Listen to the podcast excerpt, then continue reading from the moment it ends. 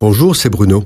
Merci d'écouter ce podcast. N'oubliez pas de vous abonner et d'activer les notifications afin d'être averti chaque semaine des prochaines sorties.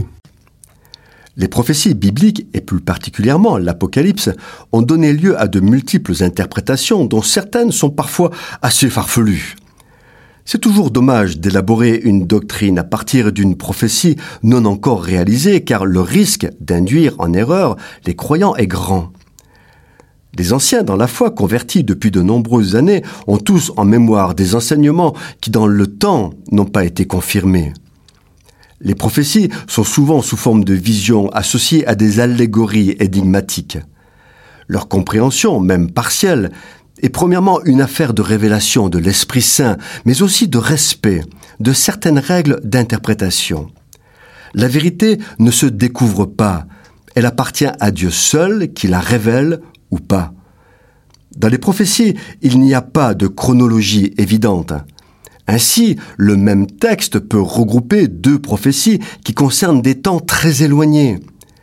Les visions et révélations prophétiques de Daniel, Ésaïe, Ézéchiel et autres intègrent l'histoire d'Israël, puis le royaume de Dieu et la nouvelle alliance en Jésus, ainsi que les temps de la fin, et toutes sont entremêlées.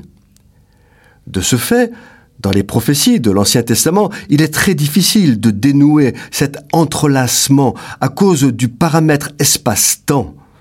Par exemple, Ézéchiel nous décrit au chapitre 40 à 47 les mesures d'un temple extraordinaire, sans doute situé dans un espace-temps dont nous ignorons tout.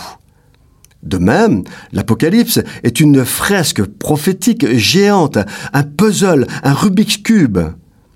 Il n'y a aucune chronologie évidente. C'est une succession de tableaux indépendants.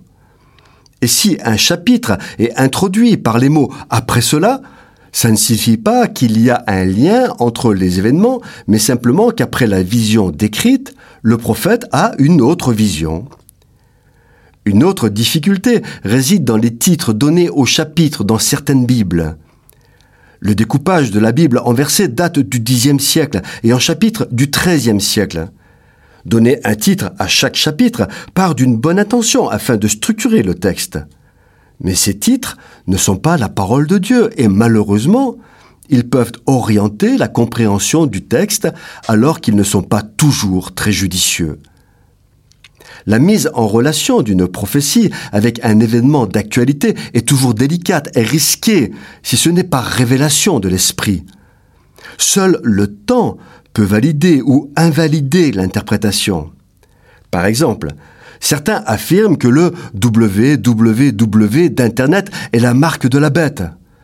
Pour l'affirmer, ils s'appuient sur le fait que le W en hébreu, c'est la lettre Vav, dont la valeur numérique est 6. C'est une hypothèse plausible, qui n'engage que celui qui l'aimait d'autant plus que l'Apocalypse a été écrit en grec. La compréhension et l'interprétation des prophéties est quelque chose de délicat. Cela appartient à Dieu et nous devons être prudents. Cependant, ce qui est sûr, c'est que les prophéties s'accomplissent toujours, mais à cause des choix des hommes, elles peuvent être différées ou même s'accomplir par phases successives. Dieu annonce ce qu'il va faire, et il ne ment pas. L'enfant de Dieu doit se méfier des professionnels de l'interprétation et être dans l'attente confiante et paisible de l'accomplissement des prophéties. Cette chronique a été produite par Bruno Oldani et Jacques Cudeville.